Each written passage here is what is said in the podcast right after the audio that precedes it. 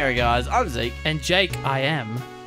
and you're listening to the Cinema Sideshow podcast, episode 103. Jake, why did you greet the audience in a Yoda voice? Oh, I was thinking more like Roald Dahl, Sam I am sort of. Oh, interesting. Well, most people would have just associated that to a weird Yoda impression. Oh, fair enough. I didn't do the voice. We talked about The Mandalorian last week, not this week. no, I always Baby love the- Yoda's gone. Yeah, he's he's got, he's never coming back. You know, you know he's he's coming back straight away. Oh, well, the memes have been out. It's been out for a couple of weeks. No, now, what I mean is like Oh. season three, episode one. Baby Yoda's gonna be back. Apparently, it's been delayed. They'll well, yeah, COVID. Of course, it's been delayed. Yeah. It's just a bit of a shame. I'm surprised season two was as like smooth as it was. Like it came out a year later and Yeah, was less handy. than a year. Yeah. It was handy. Oh. How you doing, Jake? Yeah, I'm good. It's 2021, Zeke. It's yeah, time. we made it. We We ma- ma- we're alive. Yeah, we somehow survived it. we'll probably be talking a little bit about the year that was a little bit later in the yeah, show. Yeah, that's true, actually. a certain film that you and I both watched this week. But before we get into that, Jake, Yes. do you have a quote for me? I do I have a quote for you, Zeke, from a 2003 film. Uh, you're doing really well so far, two for zero. Fun fact: first year I ever went to a cinema was in 2003. Wow. I'm sure I went earlier.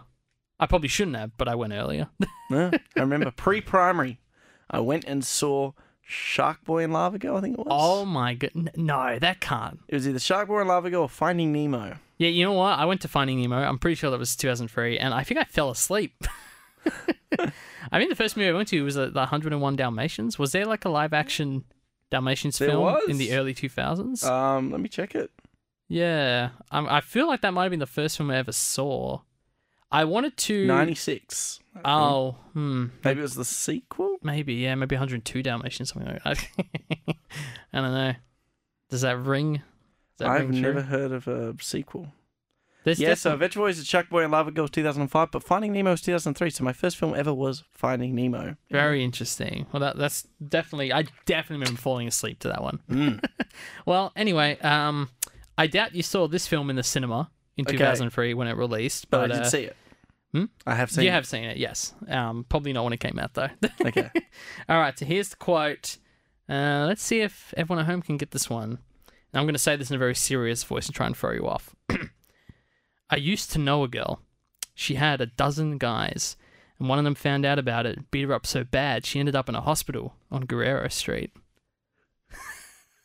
I think I'm about to go 3 and 0 here. Oh no, Is that the Tommy Wiseau masterpiece, The Room? that's the one. His 2003 masterpiece, The Room. There's so many quotes I could have done, Zeke. You could. Thank you for throwing that one to me. That's Um, all right. That was a, that was a. I mean, you are tearing me apart with these Al- quotes. always, always. Um, I wanted to do School of Rock, but you still haven't seen it. if and we've always talked about this, if an episode falls on April first, we would love to do the room. Mm, I wanted the to do show. for episode 69, but it it crossed over with our um, decades challenge, Mm. so it didn't quite fit. Well, we might get one released in on April first someday, and then we'll be able to. Uh, That's true. April 1st is on a Thursday this year, so that kind of sucks. oh, well, but we, that's- we could always record it on a Thursday. Maybe do like a special halfway episode, Yeah, exactly. like our point our number. point episode like 112.5 or Yeah. something like that. our first ever, just to do the room. Yeah, or we just do a subsequent podcast where we do bad films on that one. Yeah, exactly. Ah, well, we've done some bad films on this show. That is true. Maybe even the one later on the show. we'll, we'll find but out. before we dive into that, Jake, what have you caught in the last week? Um, all right. Well, in the last week to cap off the year, and you've seen this film too. I watched Death to 2020. Uh, This is the one we were, yeah, just referencing. yeah, we me- we mentioned it last week. This is uh, so it's written and produced by Charlie Brooker of um, Black Mirror fame. I actually rewatched the very first episode of Black Mirror last night. Mm-hmm. Um, the one where the prime minister has to have sex with a pig, and I retain it's one of the best episodes in the show. I love it the way it like sort of takes every angle. How like many seasons are there of that? I think show? there's five, but most of them are ver- like three episodes, 4 Mhm. episodes long. They're very short. Um, and then the movie Bandersnatch came out between four and five, if I recall. But um, but apparently I didn't know this. Apparently Charlie Brooker actually has a bit of a history with mockumentaries that aired on like SBS or something like that, and a lot of them were very similar to this, where it was the sort of a year recap, but it was comedic and it was a mockumentary, and so apparently this is sort of him going back to his roots. Interesting. Yeah, which I didn't realize. And I kind of I compared it to like John Oliver humor. If you like John Oliver and you find his show funny, you'll probably find this show as equally funny. Okay. And I laughed a few times, but um I understand why it's getting kind of panned critically. Yeah. It's probably about, eh, I'd say, maybe 20 minutes too long, or maybe 10. Like, there, there definitely needs to be some trimming. okay. And it's not even a very long, I think it's only 77, 80 minutes. it's, it's I think it's like sharp 70. It's um, very yeah, it's And I honestly would cut that down to a, f- a flat hour, probably. I think Mm. some jokes go on way too long. I think some of it, I, it was interesting because I found some of it quite funny, but then other things I was uh, kind of left a little uncomfortable because some of the stuff they Mm. were. I think the Black Lives Matter stuff was very fresh. Like even more fresh than COVID. And we're lucky because we haven't really dealt with COVID on a personal level in, in like nearly 300 days now. It's kind of Mm. insane. But um, that especially, I was like, oh, this is. Is it too early to be making jokes about Black Lives Matter? They don't really, to be honest. No, they- seem to. They generally avoid it a little bit. I mean, there's a scene with uh, Cristin Milioti's character She's great in this. She is great, but she has one sequence that goes Ah, a little yeah, too yeah, long. And She basically plays a Karen, but she's Yeah. like not aware that she's a Karen or yes, well, yeah, I agree with you that they kind of push that where it, uh, one too many jo- jokes in. Yeah, Mhm. I agree with you there. Um, I think Samuel Jackson's funny in some parts, but then they cut back to him, and I'm I'm always a, I'm a little eh on some of his stuff. Um, he's uh, like the intro he does is great. Mm. Um, I don't, like I think like all of them probably have maybe one scene I would get rid of from each of them respectively, and that might make it a little tighter, a little bit more refined. Um, Yeah, I definitely don't disagree that it could be shorter, um, even at seventy minutes, I didn't hate it though. I actually laughed quite a bit. Yeah, me too. Um, I thought it was fine. I think for what it is, which is like a very you know fun mockumentary, it was really only in this kind of day and age they could do something like this so Mm. quickly. They're very South Park esque. Shoot it and release it within like it feels like a few weeks because it's very topical. Mm, I thought Hugh Grant's character was probably my favourite. Oh, the yeah, he's funny, historian isn't character. I thought he was probably the one that was most consistently entertaining. Hmm.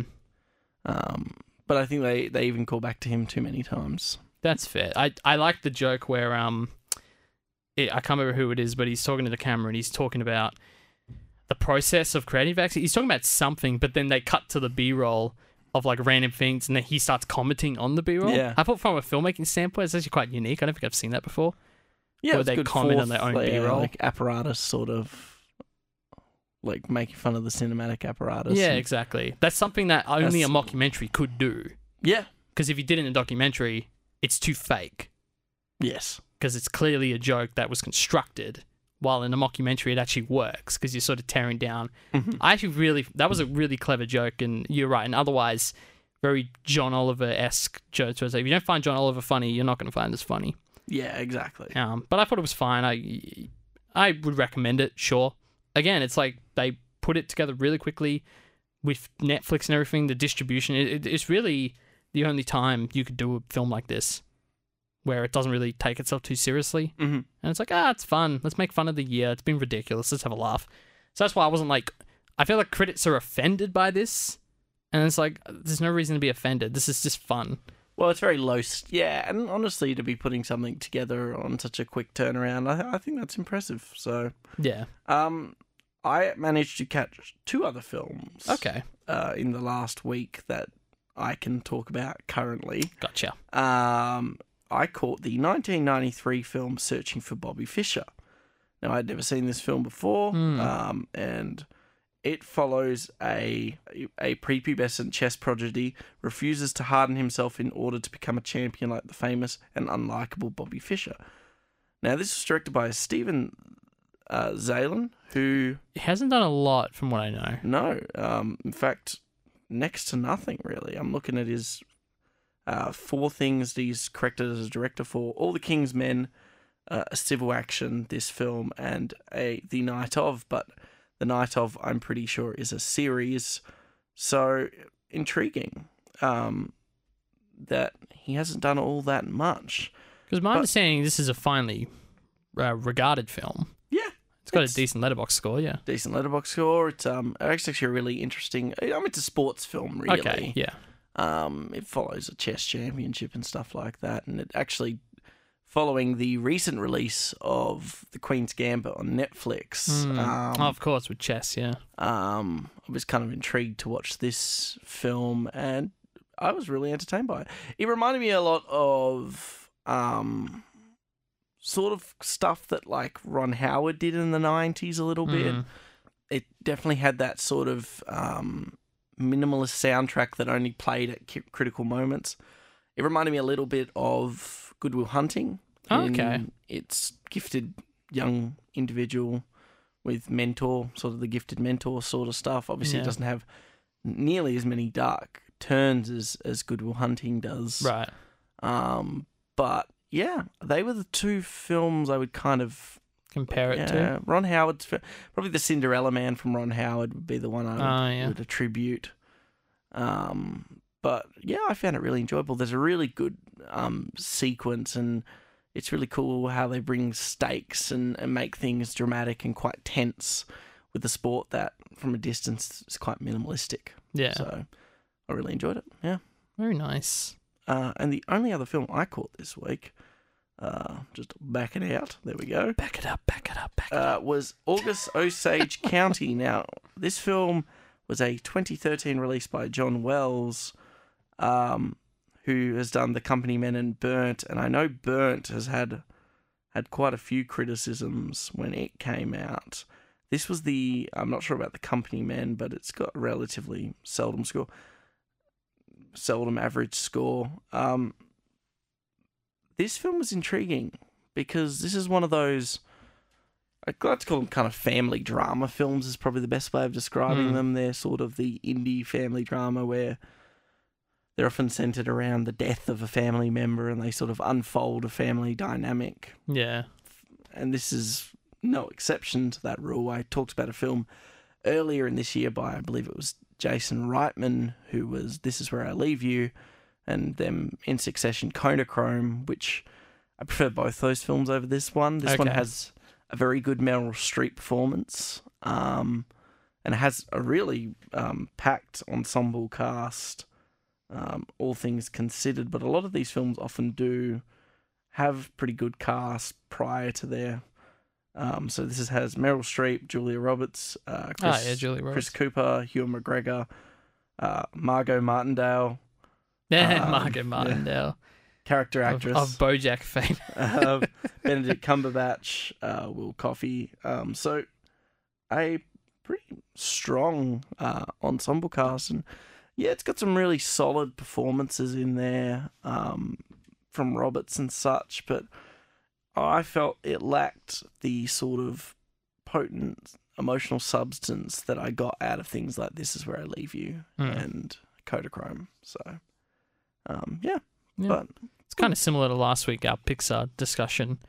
How like certain Mm. things are kind of they're similar to other Pixar films, but they didn't have the same impact one way or the other. And Yeah, and I mean, he hasn't made a film since this film. This was a 2013 film, 2014 film. This is his last film he's done. So I don't know if we'll be seeing anything from Wells again, but it'll be interesting to see if we do. no, we're definitely not going to see anything from Orson Welles anytime soon. That's That is true. That's exactly who you were just talking about. Um, well, the other film I saw in the past week is semi-related to the film of the week.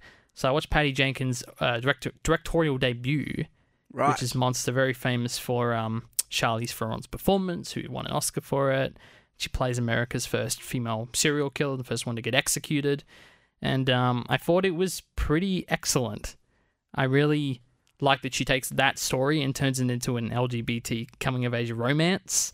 But the way they frame it, I just thought was like really effortlessly just just brilliant the way Mhm. they sort of show this person who grows up with childhood fantasies and sort of has not, not I wouldn't say deformities, but she's definitely not the most nice looking girl, and that's what a lot of people said about Charlize Theron. Oh my god, she put makeup on and she doesn't look beautiful in this film.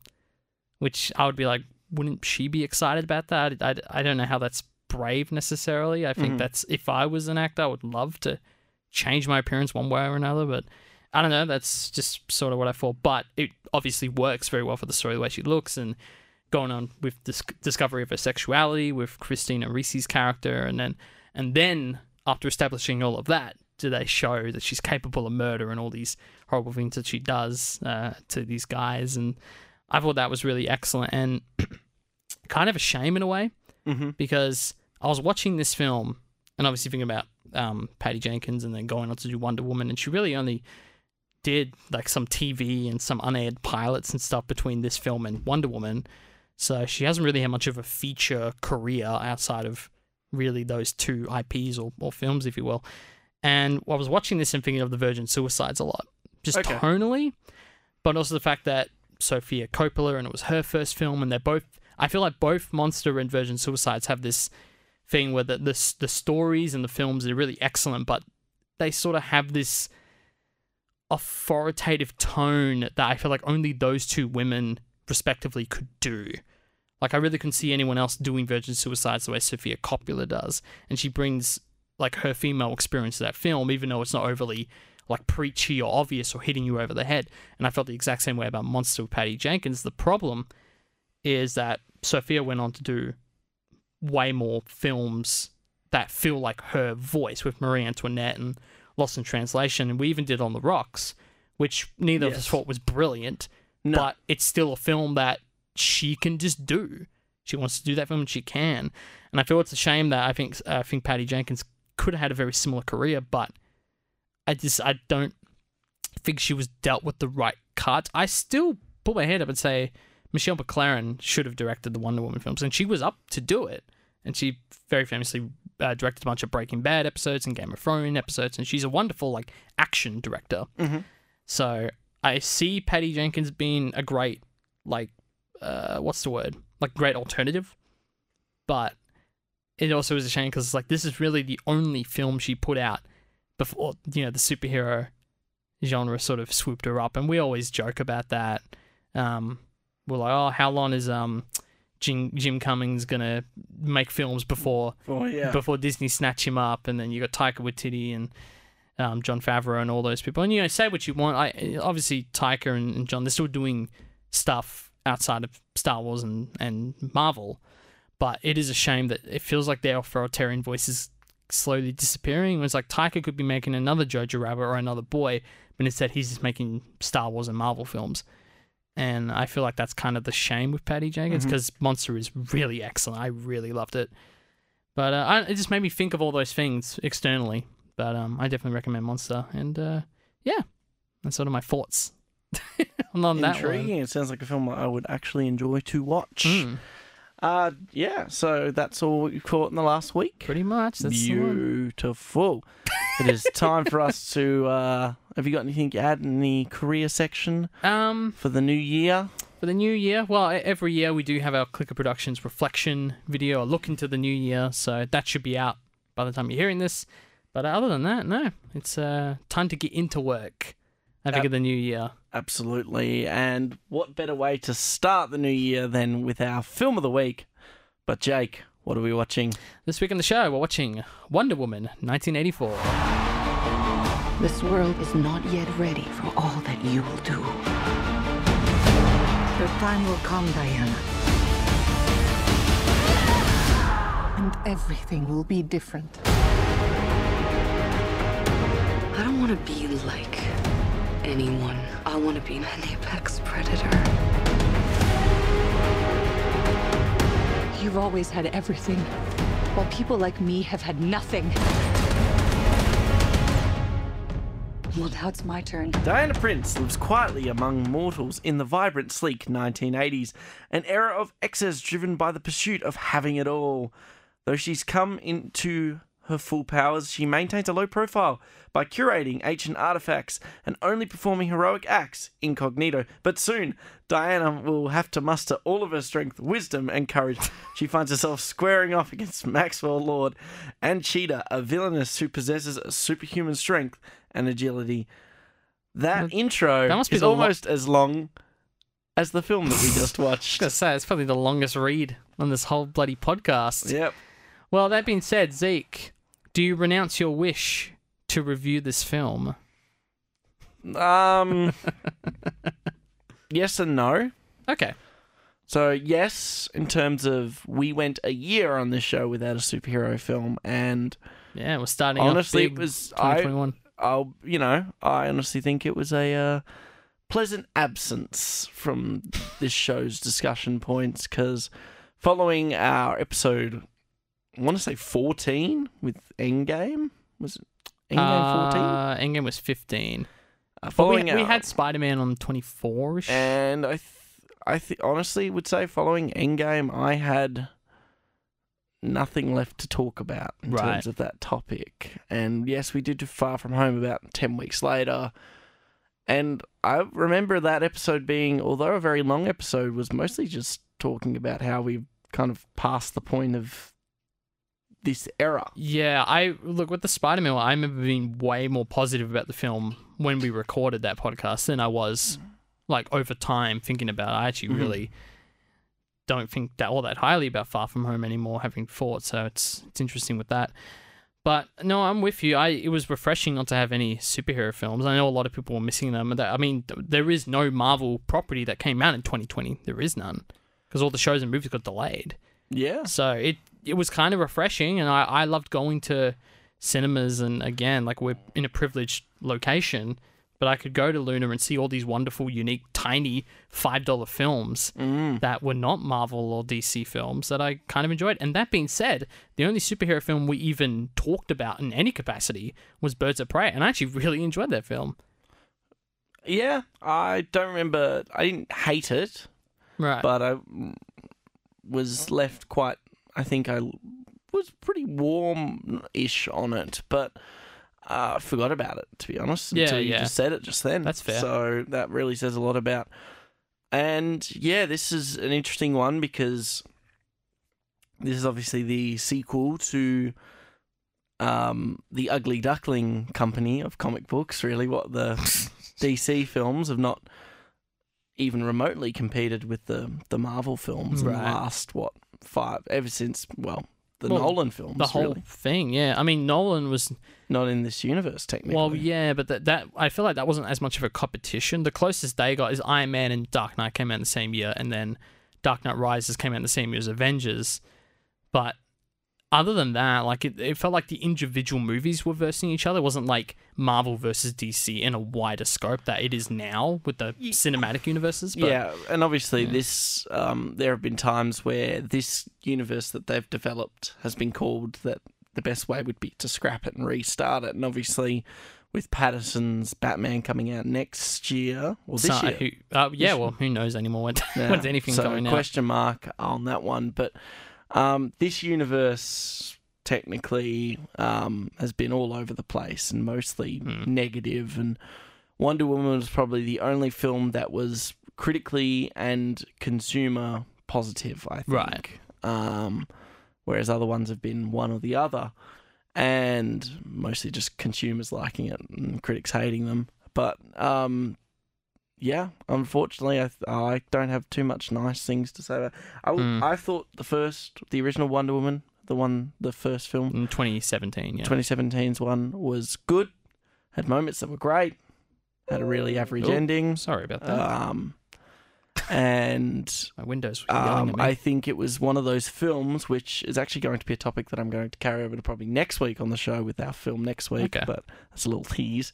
Um, I think that that film got put further on a pedestal because of sort of the uh, empowerment marketing that went with it.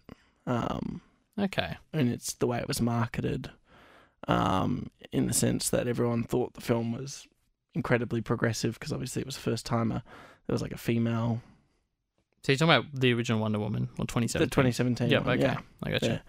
like it was that was definitely a huge part of its marketing mean it was getting pushed for like people wanted it to be put in the Oscars Yeah, it was sort of it was the Black Panther of its time, but didn't you know do as well as it did in the Oscars. I don't think it got nominated for anything if I Nope. recall. But Um, yeah, well, I remember I remember walking out of the theater for the original Wonder Woman and just having a sigh of relief of just like, okay, DC, it's a good film. It's a good film. I hated the third act.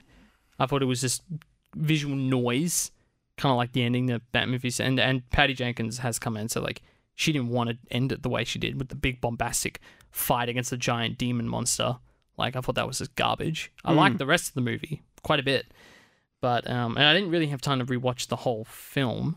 I wish I did before going into the second one. Not that I think it mattered all that much ultimately, but I think I think the thing going into this second one is that next to Tenet is probably one of the biggest sort of COVID related films to actually release in the 2020 calendar year. So I think that and and obviously oh and probably next to Soul as well. Yeah. But even Soul, it never got like monstrously delayed or anything like that. Like ten, it was a big deal because it got pushed so many times, and this film was a big deal because it got pushed. And they just decided let's just drop it on Christmas Day, much like Soul, which again I think was a good idea. Um, we both caught it in the cinema because we could, Yes. um, which I gotta say was actually nice to watch like a big epic film with the the music and everything with the big screen and the theater was packed. Usually theaters are pretty empty because I watch crap that nobody watches. but um, that was nice actually. From that, I couldn't I couldn't lie. But uh, I don't know. So, what did you specifically what what did or didn't you like about this film? Um. well, for starters, um, I'm not a big fan. I mean, so these films are already started on a uphill battle, and Okay. I'm going to elaborate For through. you, for you specifically? no, in terms of just physically structuring timelines. Okay. Um, so, and sort of MC, the MCU was faced with a very similar challenge, but managed to somehow, with all of the different people in different places in time, maneuver it pretty Mm. well. Fox didn't do well with the X Men.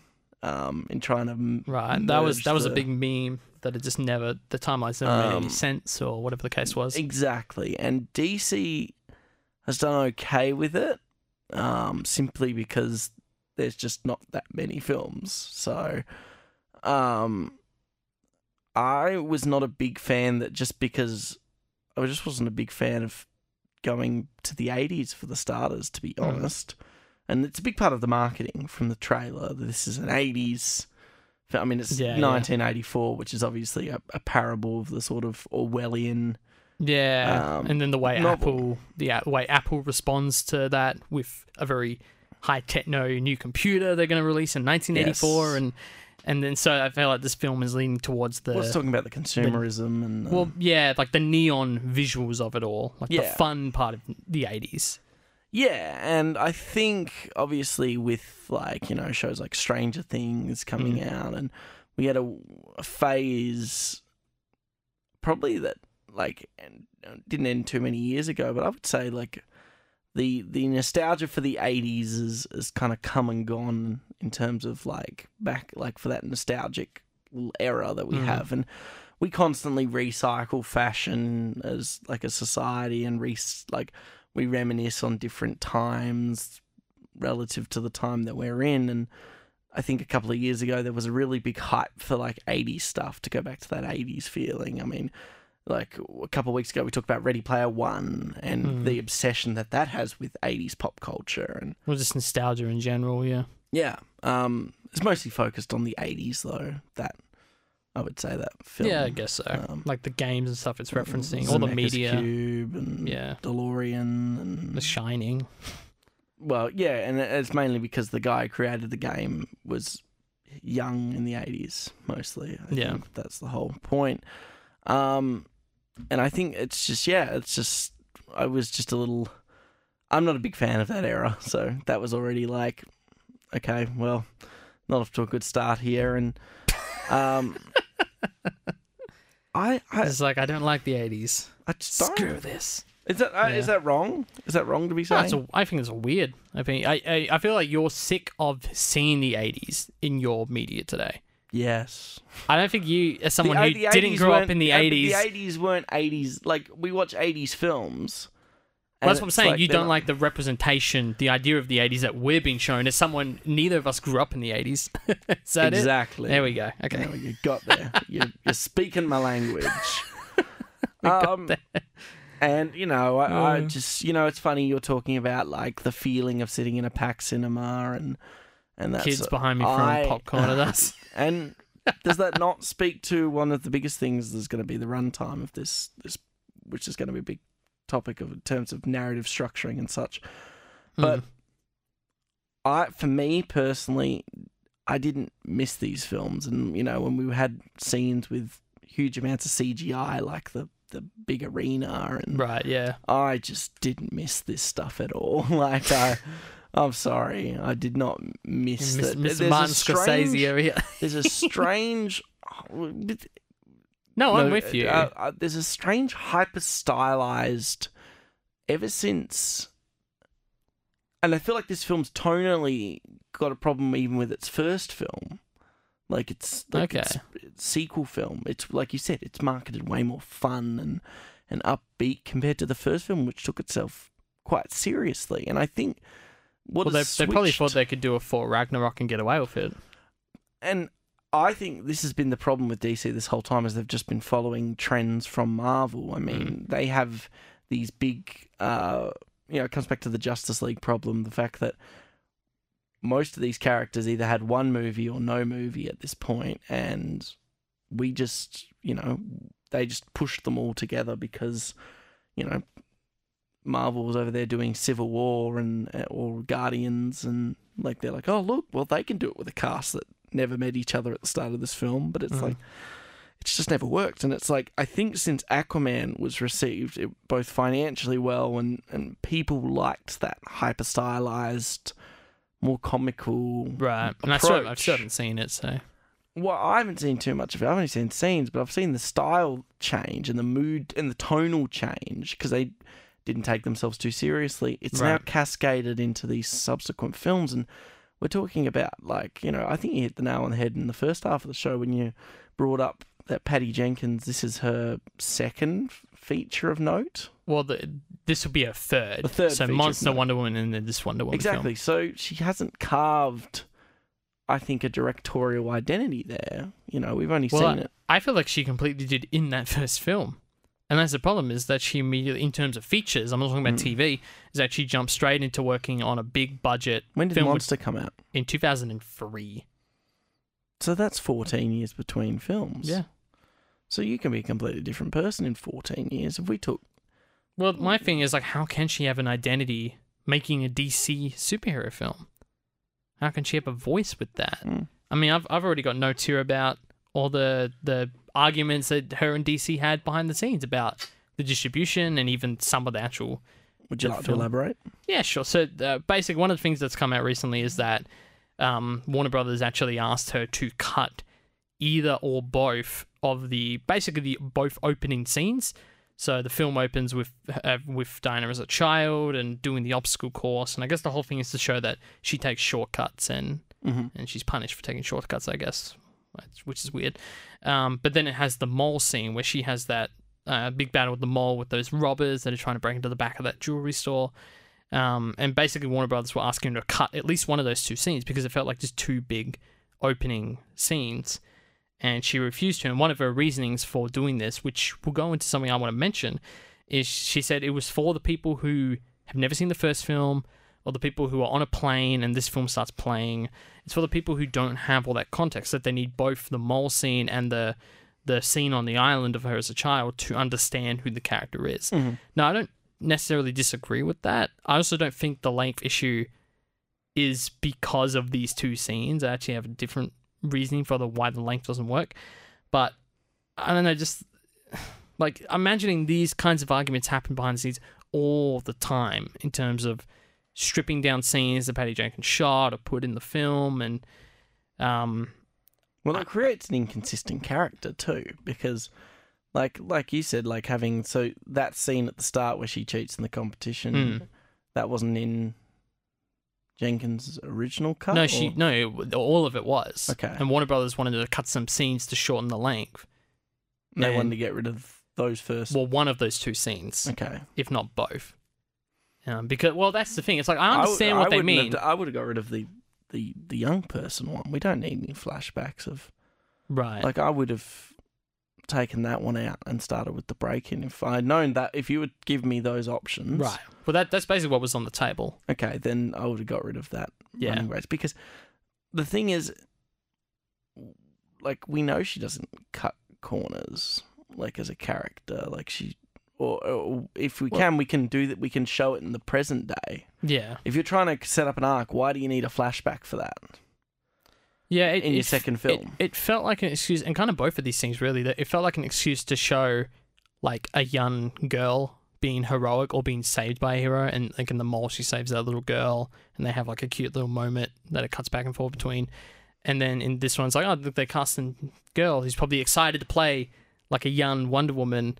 Mm-hmm. So it kind of felt more like that than anything narratively speaking. But it, my problem with the length, because I didn't mind that they were both in the, the scenes, I actually really like the fact that this feels like a standalone film.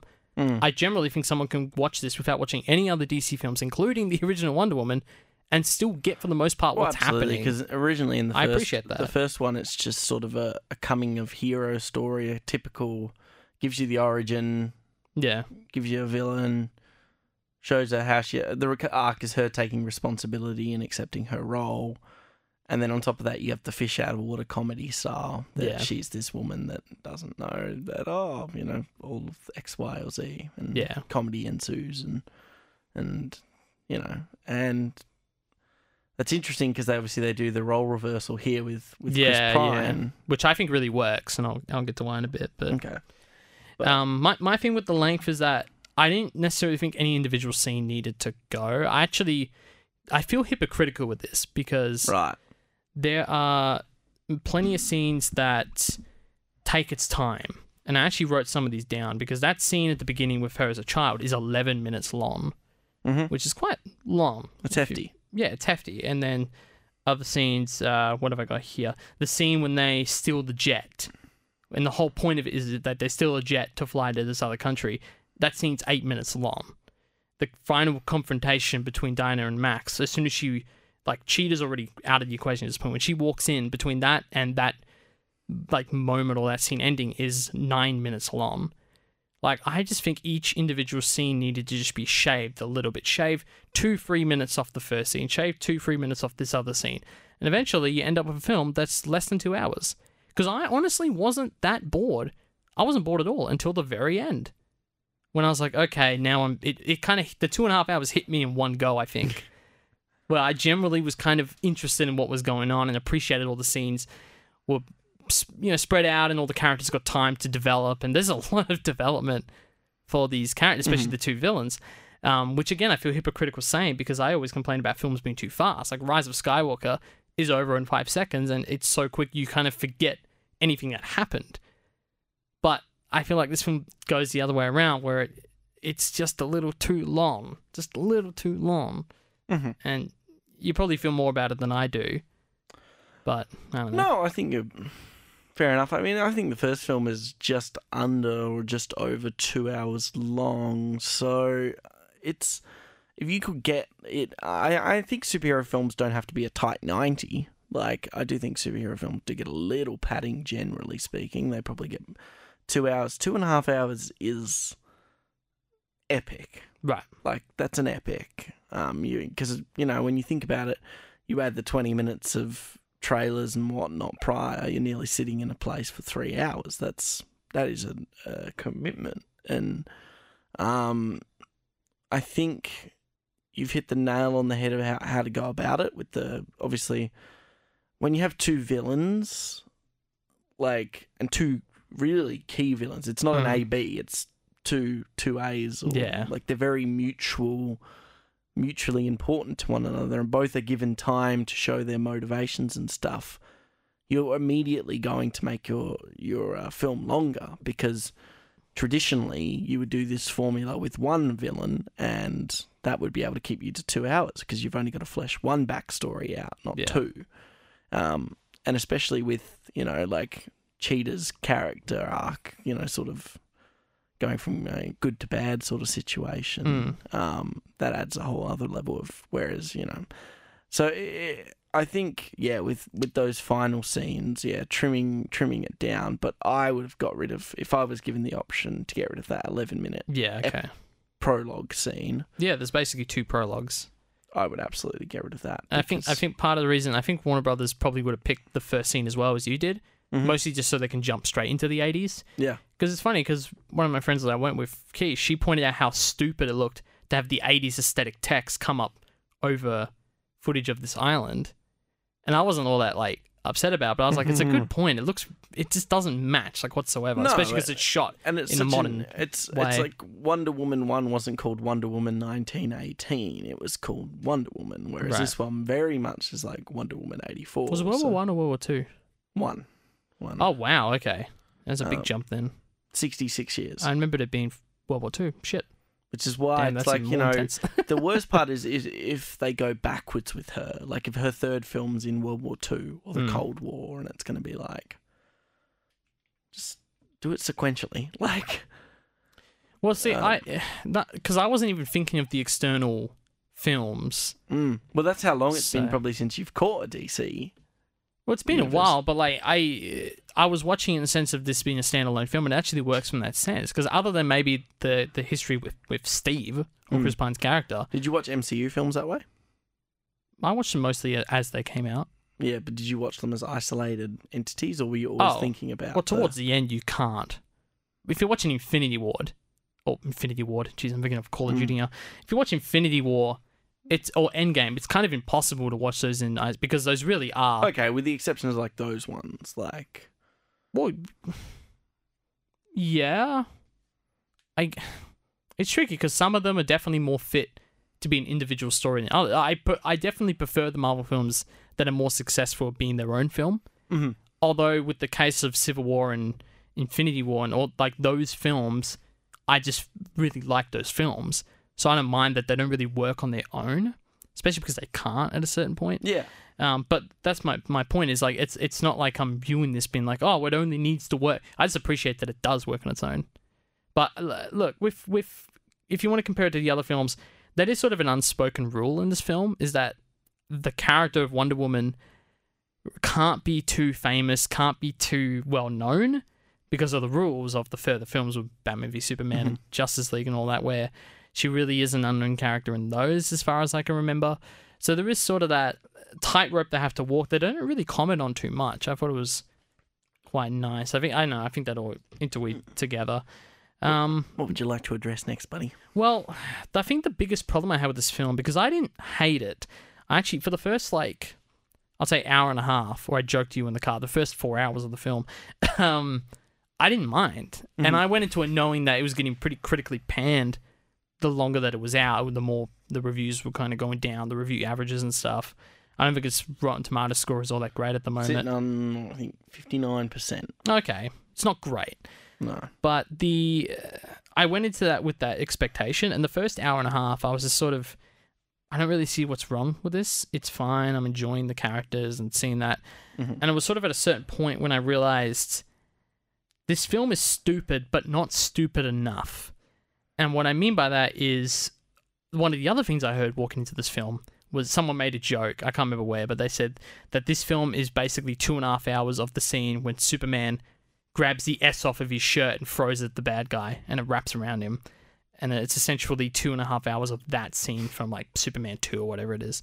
Um, and I didn't have time to watch. I wanted to watch a couple of those Superman movies to get the idea of like the corny back in the day, but it's kind of like 60s Batman as well, where they were corny, but they were, I don't know how self aware they were necessarily, but you can get away with being corny if you're self aware in these films. And I think that that's what Raimi's Spider Man does really well. And this film was stupid, but not stupid enough that I knew it was self aware. And I know it is self aware to an extent because of the cameo that happens in the mid credit scene. It was like, oh, okay, it's a bit of a nod to the old show. And, you know, is it Lynda Carter? I guess that that's. I didn't actually know who it was. I had my friend tell me, oh, that's the original I Wonder can Woman. quickly check for you. Yeah. Um, but so it's like because they cast her in for a bit role, she plays the like the goddess who owned the armor that she found. It's some I don't know. I'm surprised that Keisha knew the shit. I, I, I didn't notice this. Yeah, this, this Um, stuff all goes over my head. Yeah, I don't, I don't care about like the lore or any of that junk because I'm just I'm not gonna follow it. I'm glad that someone I went with did notice it. Yeah, Um, well, unfortunately, I was just like, just straight. It I, I just gestured. It went over my head. Yeah, yeah. Well, that's the thing. It's like I think the fact that they cast her in for a small role tells me they were self-aware. There's sort of a note to think. There was even a part when her and Cheetah are like fighting in the air, and they do like the twirl. And I was like, oh, that's like the twirl in the original series. She used the twirl to transform into a costume, and the, the invisible jet thing they threw in there, which I think that was the first moment. I was like, wait a second. Like she's never tried this before, Yeah. and then all of it. Hey, by the way, let me try this. Oh, we're invisible. I thought that was pretty funny. But like I was like laughing kind of with it because it's, like, it's kind of ridiculous, but like I don't really mind. But again, I because I'm not so sure that the film is self-aware of how silly it was trying to be at certain Mhm. points. Like some of the, I mean, the fact that the, the MacGuffin is this thing they just wish they can wish for whatever they want and they get it is like completely ludicrous. Yeah. But I was like ready to go with it. I was like, and I actually even like the way that they get all three of them to sort of have their own little connection to it, where Diana wishes for for Chris Pine back, and Mhm. then then Trevor. um, for Trevor, yep, or um Steve Trevor, which is the most manly name, of all time. Steve Trevor. Steve Trevor. It's like there's two names of your Grand Theft Auto characters right there. Um, but then how um, Barbara or Cheetah sort of has her own wish to be more like uh, Diana, and then Pedro Ends up- Pascal ends up doing his own thing. He wants to be the wish thing, I guess. Well, uh, yeah. I mean, Diana. Yeah. But I like- ends I- up getting Diana's powers. yeah, Barbara. yeah. Well, I liked the dynamic. The three of them were sort of tethered by this one object that he's granted them a specific wish. I actually really liked that, and I like the idea of the character arc that that Wonder Woman has, where she has to learn to let him go in order to, you know, have her powers and do what she needs to do. I think they could have touched on it a little better though. It was a bit awkwardly done.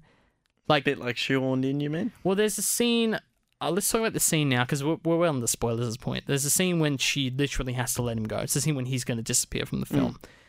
And it's, you know, it can be an emotional f- scene and it's doing well. And I think I know people who were very emotionally, like, written with, with this scene. But I kind of laugh because she runs off and she just says, I renounce my wish. And it just works. Like, I was so caught off guard by how simple it was. Like, oh, you can just say out loud you renounce your wish and it, everything's fine again. Yeah. I was so caught off by that that this big emotional moment where she loses the love of her life to Especially to become a compare it, It's like, you compare it It to me the off. first film when it's like he has like a really good dramatic death in that film. yep. Um, if I recall, he's flying in a plane. He fly, yeah, he plane explodes or something. I don't know. but it's a quite a hefty scene, and her reaction in that is actually it's it feels like it's doubled down, so it kind of feels like a bit of a diminishing return sort of situation. I mean, it's she's had sixty six years to get over this bloke. I mean, let's be realistic. Like th- that's the other thing. It's something about the timeline jump. It's a very odd jump, and it's like, look, they had really good chemistry in the first film, but I mean, it's just for me, it's a little hard to have a superhero dealing with this loss so long removed from when it actually happened. I think. Well, I feel like they do a good job of reminding us from the very beginning of the film. She's still, she's always thinking of, it. and you're right. It's it's been a long There's while. nothing wrong with thinking. It's another thing to like, yeah, obviously. I feel like what no, I'm saying but saying she's is clearly like upset about. Like Yeah. she, she, it's on the tip of her tongue.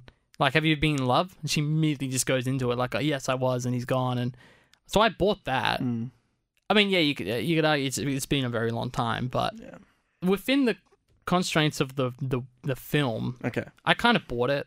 Was like, and and really, it adds the levity when she has to give him up again. Mhm. And I was talking to my brother about this. I really hope because we were laughing like, oh, they're gonna find some other excuse to bring him back in the third one. But I'm sitting there like, can they just not? Can this just be it for him? Well, it has to be. Otherwise, it is going to suffer yeah. some serious diminishing returns. It's like, what is he there in the background of Justice League as well? Just like, eventually, you're right. Eventually, she's gonna have to get over him. So as long as it kind of stops here, as Mhm. long as this was definitively this is Chris Pine's final thing on Wonder Woman, then I'm I'm really fine with it. funny performance.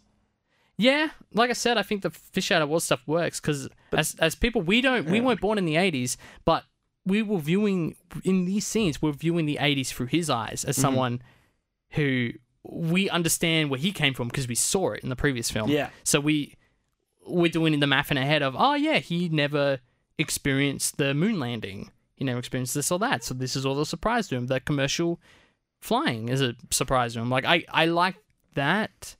Mm. Um, especially because even though the film advertises itself as an 80s film, half of it takes place in a Egyptian desert, which is is significantly not 80s themed. No. No. It uh, But, it yeah. sort of it takes a it takes a turn. It would have almost been nice to stay in the kind of the eighties contemporary city backdrops. Yeah, well, I didn't even. The only thing that even felt 80s about it at all was just the outfits, the costumes. Like what she Mm. wears to the gym, Barbara, and stuff like that. I was like, okay. Yeah. Did it not feel so? You didn't get the same sort of like Stranger Things retro vibe. No, Stranger Things felt way more like reinforced. Mm-hmm. Like it feels 80s all the time because the kids are talking about things that came out in the 80s and this and the way they look and the way the moles are running and you know the new Coke and that stuff. Like it's just so every single minute of Stranger Things is reminding you we're in the 80s. While this film, I just forgot. I was like, "Well, you're in the desert Every, half everyone's the film." just everyone's just in weird clothing. Yeah, it's like every now and then. Oh, I guess it's an '80s gymnastic outfit. Oh, look, that TV is old and small. like that. Like I didn't buy the aesthetic at all. It just wasn't that. Not. It wasn't that it wasn't convincing. It's just it was so scarcely peppered throughout the film. I was like, why did they promote this in, as an '80s? I know why. Because Yeah. it's going to make money. Well, like I said, it's capitalizing on a trend that I honestly think DC producers are like dads. They're just they get onto the fashion sense, but they're about two years too late. They're like the dads flossing.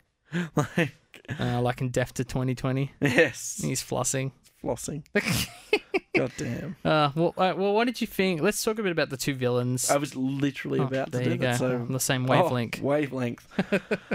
um, so this is interesting because obviously we've talked a little bit about Pedro Pascal in the last couple of weeks with the Mandalorian talk. Yep. Um, and for Kirsten Wiig, this is an interesting one because I don't think she's ever played a villain in a film. No, I think that's what I'm hearing. Is that this is a first for her. Um, so that's quite, and for her, it's I definitely feel like it's a a big. oh, It's probably a big leap for both of them. Hmm. as they're both uh, very talented, but haven't had that. Well, they haven't had a superhero push up until now. I guess Pascal's definitely gotten a lot more coverage in the last couple of years, but Wiig has always As been Mando. shoehorned as a a female comedy actor mostly. Right. Um, Was she in Anchorman? Like a bit role in Anchorman? yes. Oh, she's um Steve Carell's. Brick's girlfriend. yeah, isn't Yeah, Steve that's right. Um, and That's that's, pretty much that's Anchorman two though. Yeah. Yeah, yeah, Anchorman yeah. 2. But yeah, she's definitely been pushed as a comical actress, and I think most people know her for Bridesmaids. What? is probably she's her. in her. Who is she in her? Is she like a voice? Sorry, I'm just like going for a thing now. I didn't realize she was in her. You're in the rabbit hole. Yeah, she was the sexy kitten voice. Oh, that's like right at the beginning of the film. Oh, when he's on the date. well, on the phone. Yeah, the phone Y- date. yeah, basically. And then Um, she's yeah. that's funny. I didn't know that. I think the performances were solid. I think uh, both have some for Wiig. This is definitely, I think, a, a pretty solid. Uh, it's a well cast person for this sort of I role. think they're both well cast. Yeah, Yeah. Um, I think she's really she shows that sort of dynamic nerd. To I mean, we've seen her villain story a few times now over It's different. it's literally just Batman Returns. Selina Kyle as Catwoman. That's literally what this is. Spider-Man uh, two from the Garfield ones. Oh, like the, the nerdy Jamie Electrode. Foxx. Um, Yeah. Yeah, Jamie Foxx's yeah, character. definitely thought that too. Yeah. Same sort of uh, situation. Um, I probably could pick another two or three um, if I really thought about it off. How messy is their hair and glasses? That's the question. Yeah, and how much do they stumble over their words? Yeah, exactly. Or Trip over klutz. heels. Yeah, they're a klutz. Um, so, uh, yeah, I, I just don't think that sh- it's going to ever be that dynamic of a performance for her because her character's just not a very complex one. Or she's not a complex villain. That's probably the best way of. Yeah, no, like I still wasn't quite. I mean, this is kind of the case for both of them. I was never quite sure what they wanted. I know it's meant to be like more. They wanted more. It, you actually said it perfectly. You're and- talking about the 80s, yeah. Yeah. The time where they were more. and, yeah, consumerism, uh, I, I just materialistic possession. that's it. I just think like in terms of tangible motivation, I just never like. I get they want more. They were better than the Wonder Woman one villain. Yeah, I don't even remember what. She had like a weird face. Is that what it was? No, no, Wonder Woman, the first one. Well, she was. th- there uh, was Hades with um, Hades was the. Lupin. yeah, but he was really good up until the end. yeah, yeah, but there was another villain. She had like a weird face, wasn't it? Oh, the.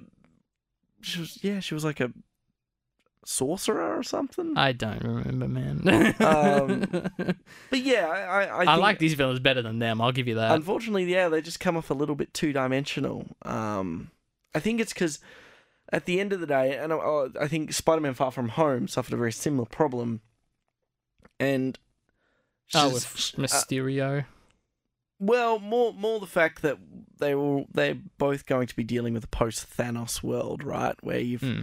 you had a very good, complex sort of end game boss, and you know everyone after it has just felt a little like cookie cutter, I guess, um, lacking the Well, the yeah. same dimensions. And I mean, Thanos has given two films, so that's that's already a head start. Well, it, it's about the stakes that they reflect. So Mm, you can that's have a villain that's better than Thanos as long as the stakes sort of fit the tone of the that's movie. very true. And this film, again, in a way that's cheesy, I guess, very Superman 2S sort of thing, where they, and again, I haven't seen, I'm just, just Mhm. using that as like a term to explain it, but the, the fact that like everyone in the world is basically trying to kill each other by the end of the film, Yeah. it's like the fact that it is so worldwide, you're right, it does put it on that same playing field as someone like Thanos, who is trying to destroy half the Mhm. universe and when you put similar stakes, then the villains don't really stand out as well.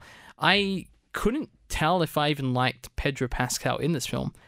And again, this is your enjoyment of this film is going to depend on how much you enjoy the hammy performances and like the over the top plots and everything. He was so ridiculous.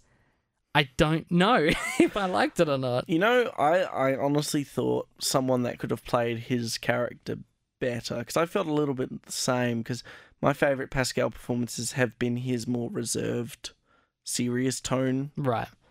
and and the Not best being part- like, I want to touch everyone. I want to touch everyone in the world. and That's basically him the whole movie. I honestly think someone like Nathan Fillion could have fared better. He looks like Nathan Fillion in this. And you know, if you yeah, if from a distance you would be like, is that Nathan Fillion? Because Nathan Fillion's very good at a very hammy, over the top villain. If I wasn't watching The Mandalorian like a week before I watched this film, I might have thought, is that? Yeah. Yeah. I would have been with you there. Because because the thing with Pascal is I like that he's not afraid to just throw himself at pretty much any film. Mm. Um, even though he's an immensely talented actor, he doesn't limit himself. Like he's they, they've replaced he's the new Shark Boy in the Shark Boy and Lava Girl. Oh, is he actually? Yeah. Oh my They god. replaced Taylor Lautner with I knew they replaced him. I didn't realize with, with who. Pedro Pascal. So Oh it's like he's not afraid to just be like, "Ah, I'm going to be in a Rodriguez film." That's awesome. Sure. Like, why not? um, and I kind of like that he doesn't take that side of it too seriously. So he doesn't mind playing this. Well, it- it's like Willem Dafoe in Spider Man. It's He's just like, I'm just going to do this wacky performance. And and Willem Dafoe's been in some wacky films Yeah. too. I mean, and I think that, that that's kind of nice. But yeah, I, I think this he probably could have been not because I, like the casting. I just, I just think the performance we got out. I just don't think he does the hammy, over the topness. He can be in hammy films, but I think he actually plays a great straight face. Right. Sort of like, you know, it's Willem.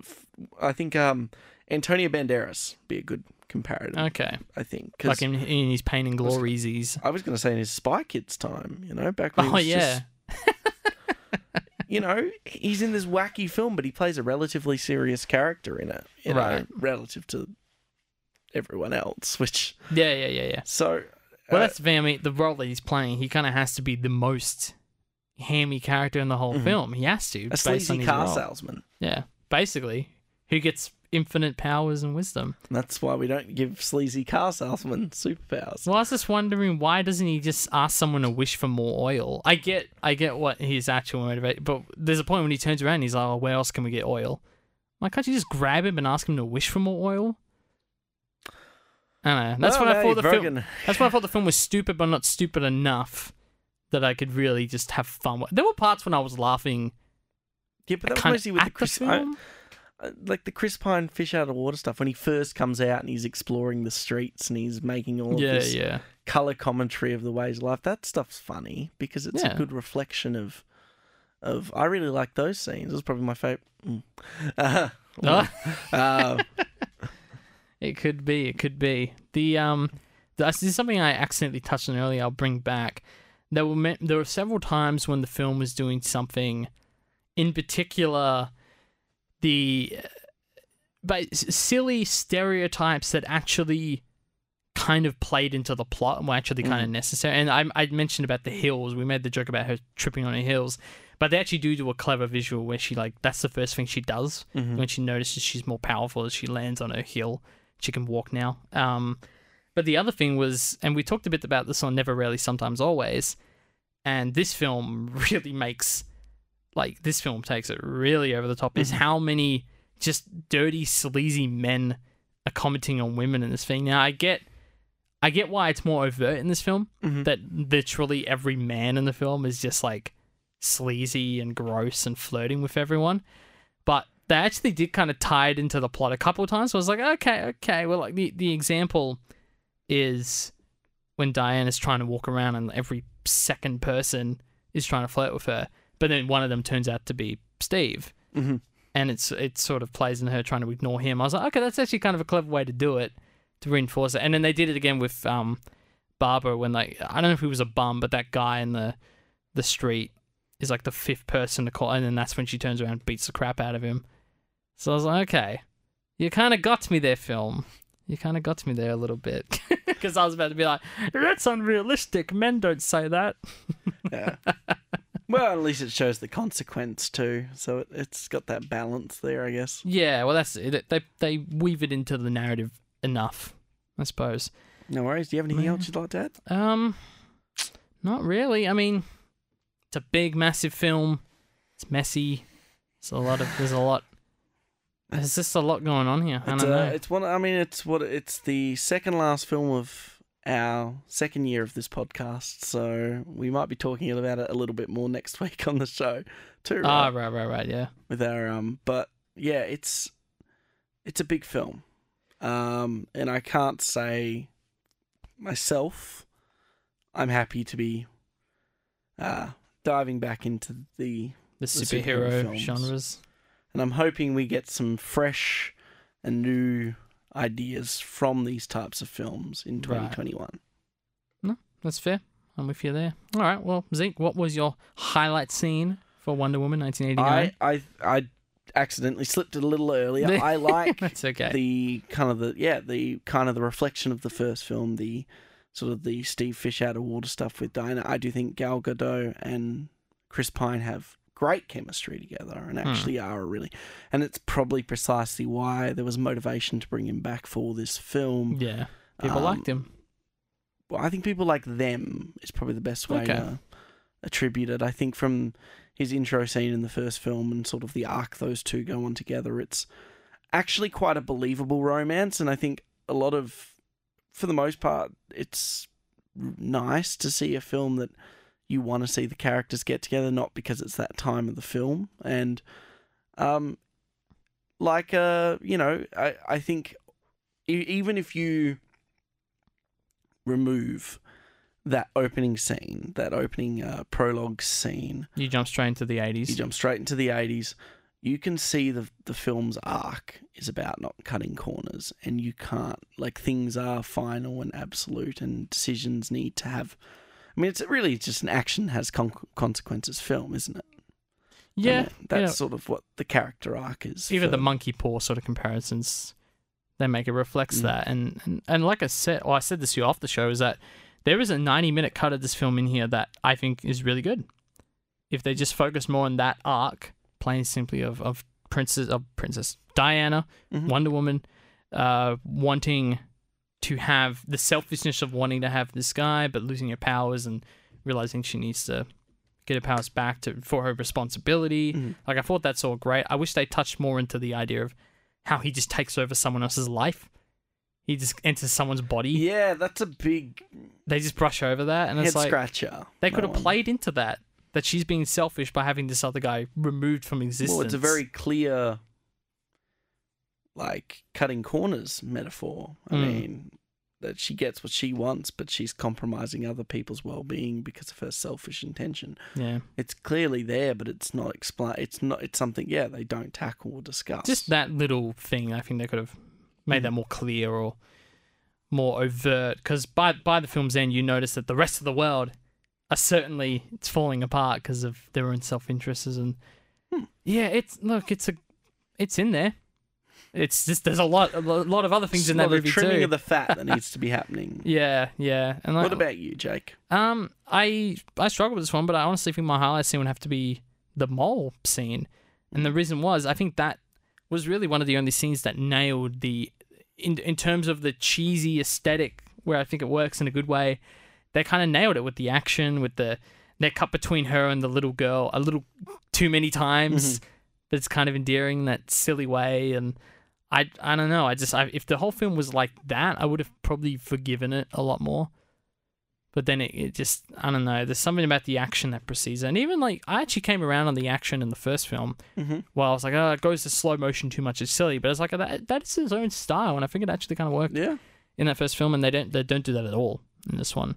No. I've I think the mole is sort of the closest they get to a perfect balance between campy and corny and 60s Batman, but it's fun and it's colorful. Wonder Woman's, you know, kicking ass and Well, she's about to do her. She's got her offer to her first Star Wars gig too. Patty Oh. Jenkins. I'm pretty sure. oh no, you're you're right, you're right. She's Squadron. doing yeah. That sounds all right. The it's about the. what, does the that mean jet she's jumping over? Does that mean she's jumping over to Disney? Then will they Well, lock her out? Well, I, I don't know if they're gonna lock her out, but I mean, bloody, what's his name is doing Disney and DC at the same time.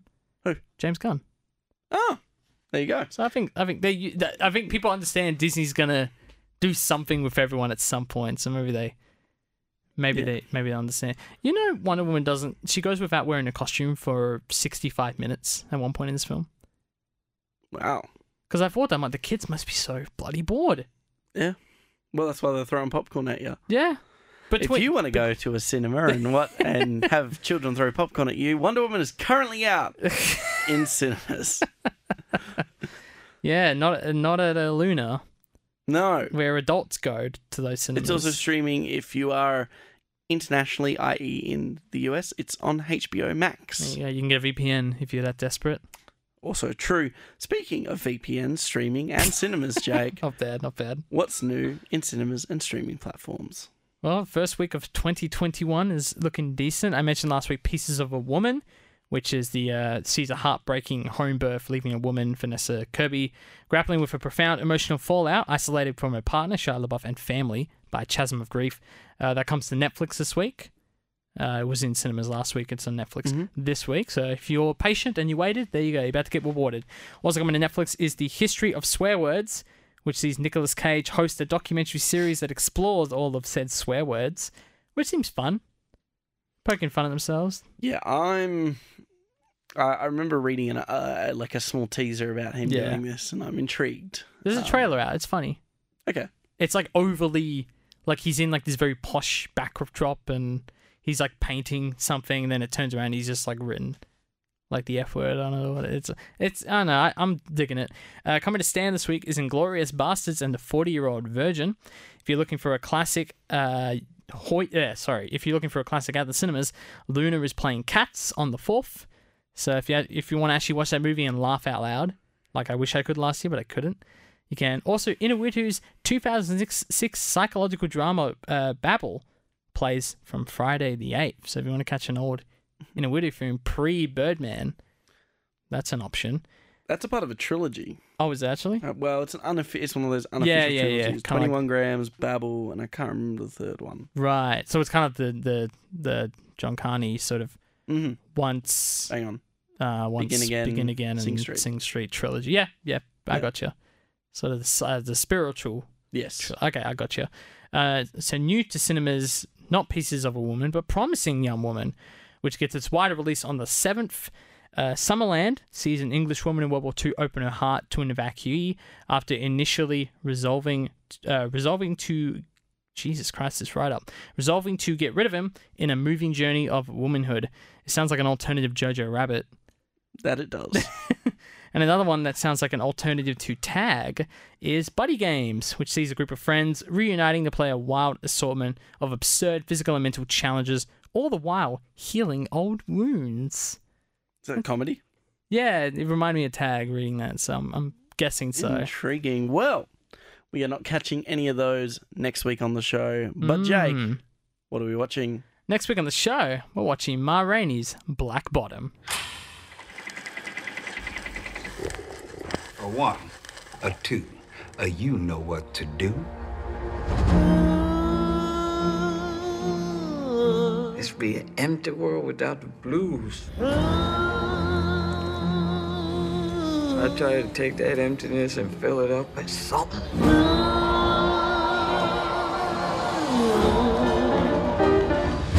But they want to call me Mother Blues. That's all right with me. It don't hurt none. Way down south, and uh, Where's the, uh, the horn player? I got a friend. Come on, Levee. You rehearse like everybody else. I'm gonna get me a band and make me some records. I knows how to play real music, not this jug band shit. You call that playing music? I know what I'm doing. Go on and fire me, I don't care. When I got there, they began to say, That's to get the people's attention. That's when you and Slow Drag come in with the rhythm part. Me and Cutler play on the break.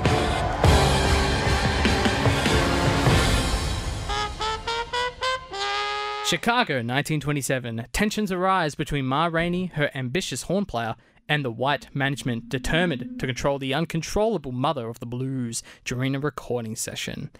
Now, Zeke, this film is based on the Pulitzer Prize winning August Wilson's play and features Mr. Chadwick Boseman's final performance on screen. And uh, we've both already seen this film. That we have. Um, yeah, no, I've I caught this yesterday, and I think you caught this Hmm. about a week ago. Yeah, a week or two. Yeah, yeah, about a week ago. It's been a long week. Yeah, yeah. So I'm very interested to talk about this next week on the show. Um, I'm glad you've already confirmed one of my questions already on this week by when I was watching it. I Oh. thought it was a play. Oh, yeah, a thousand percent based on the play. Um, so you I'm can tell from like some of the monologues. You and- can tell by the fact it's pretty much mostly in one location. But we'll Mm. talk about that next week on the show. Well, also next week on the show, I just want to quickly point out to everyone exciting news. next week is our second annual Golden Choc Top Awards, What? episode 104. That's hectic. That's hectic. So, just to be clear, Jake, that does include every film we've done in the last year for our weekly show. But we're also doing another category this year. So we've got our obviously we have our annual Golden Choc Top Awards, which is where we count down the three our three faves, and then we mutually agree on, On a the- fave, the winner, yeah. the winner. And, And then we do the same for films that we weren't so high on. They get the Stale Popcorn Award. so good. and we are doing a third category this year. So Mm. every film that we caught in 2020 that was a 2020 release, Yeah. we're doing that is not which includes films that weren't the film of the week. Gotcha. So Um, any so anything's on the table that Any we've seen. 2020 release. Yep. Um, I like I'm- this. I think that one will probably just pick a top three. Like probably, I imagine. Yeah, we don't need to. I don't think we need to like agree on a no. unanimous one because it's like that's probably going to come up in the main show anyway. potentially, yes. So, um, well, yeah, potentially because it could be an older film. That's true. Well, la- last year once won the Golden Choc Top which was a 2007 film. there you go. So, um, This gives yeah, an I like opportunity for a film that may not make it into the best of the year, but yeah, sneak itself into um, the best of this year. Yeah. So- Well, I, I, I do like that because you're right, and we might be giving too much fame to like classics. It's like we watched, And we had a hefty year this year. yeah, like we watched 2001 in the last year, and Mm. I, I don't think it's fair that that will probably make someone's list, but like a 2020 film doesn't. So I like I like this new category. I do. Yes. So that is the best of the year. I, I think best yearly release. Yeah. Um, I like it. I'll get it right by next week. we'll have it all sorted by then. Yes. But until then, thank you for joining us for the Cinema Sideshow podcast. I was Zeke, I was Jake. and we'll catch you next week with Ma Rainey's Black Bottom.